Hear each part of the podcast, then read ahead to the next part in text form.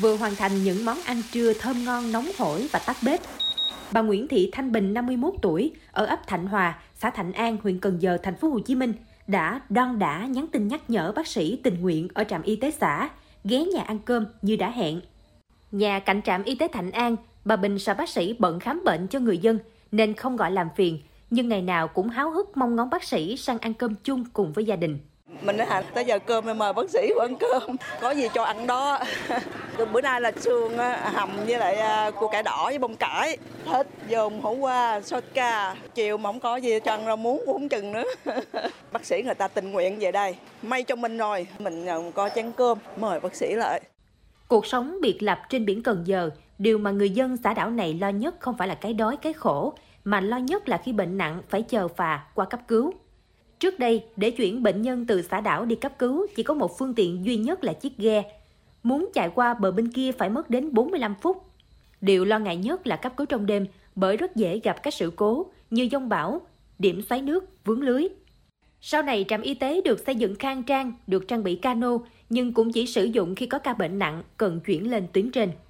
Vì vậy, người dân nơi đây ai nấy đều rất vui mừng phấn khởi khi xã đảo Thạnh An đón nhiều bác sĩ thành phố, theo cách gọi của bà con, tình nguyện về khám chữa bệnh, cùng với đó là những thiết bị y tế hiện đại. Mình nói không được như thành phố á, chứ mà nó đạt là cũng khoảng 80 70% rồi. Tại vì máy móc kỳ dầu tôi đi đây đây nè, chụp hình phổi chứ đó đâu có đâu. Mừng là xã đảo mình có bác sĩ về là mừng chứ. Có cái chuyện gì cũng có hai ba bác sĩ người ta lo cho mình. Trạm y tế người ta đối xử với người bệnh nhân rất là tốt. Cũng có bác sĩ từ ở bệnh viện lớn thành phố á, cũng chuyển về đây công tác như là giúp cho người dân không chỉ với người dân xã đảo, việc trạm y tế Thạnh An lần đầu tiên đưa vào vận hành máy chụp X-quang kỹ thuật số, tích hợp trí tuệ nhân tạo AI, còn là một sự kiện lịch sử của thành phố Hồ Chí Minh. Hệ thống này đồng thời giúp các bác sĩ từ xa với các chuyên gia đầu ngành tại các bệnh viện tuyến cuối của thành phố Hồ Chí Minh chăm sóc sức khỏe kịp thời cho các người dân trên xã đảo.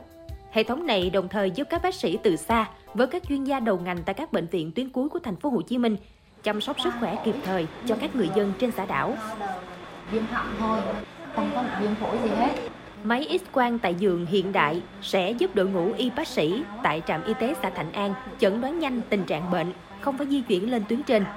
Bây giờ uống kháng sinh, kháng viêm, rồi vài hôm quay lại ha.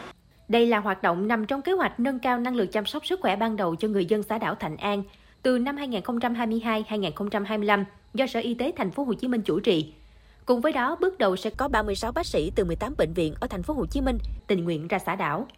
Theo bác sĩ Luân Thanh Trường, trạm trưởng trạm y tế xã Thạnh An, chỉ sau một tháng đưa máy X-quang đến trạm y tế và đội ngũ bác sĩ tình nguyện, tỷ lệ người dân đến khám chữa bệnh đã tăng trên 20% so với những tháng trước, với 500 lượt người.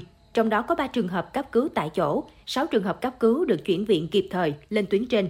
Đáng nói, ngành y tế thành phố Hồ Chí Minh cũng đã có những định hướng đầu tư phát triển y tế cho xã đảo Bác sĩ Luân Thanh Trường nói.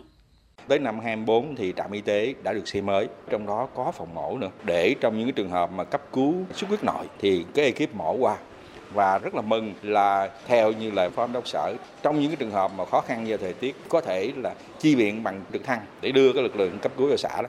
Theo Sở Y tế thành phố Hồ Chí Minh, những bác sĩ tình nguyện khám chữa bệnh cho người dân ở xã đảo đều có ít nhất 2 đến 3 năm kinh nghiệm cấp cứu ở các bệnh viện lớn.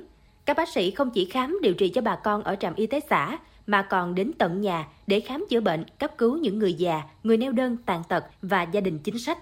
Bác sĩ Hoàng Thị Phượng, Bệnh viện Nhân ái Thành phố Hồ Chí Minh, trụ sở tại huyện Bù Gia Mập, tỉnh Bình Phước, chia sẻ. Năm nay là năm thứ hai, bọn em ăn Tết xa nhà, cũng ờ, rất là hồi rồi ờ, nhớ nhà nhưng mà em nghĩ là ăn Tết cùng với người dân thì cũng sẽ có những nhiều niềm vui mới ở đây đa số là hải sản. Khi mà đánh bắt xong á, người dân mang hải sản tới đây, luộc sẵn, người ta mang nước chấm tới đây cho bác sĩ ăn luôn. Trên chiếc ghe chở những chậu mai, bông cúc vàng rực rỡ từ đất liền. Hướng về xã đảo, người dân râm ran chuyện trò về cuộc sống mới ở nơi này. Từ buổi bán cô cá dứa đắt hàng ngày tết, cho đến niềm vui không xiết của bà con, từ khi không còn phải vất vả ra vào đất liền để khám chữa bệnh.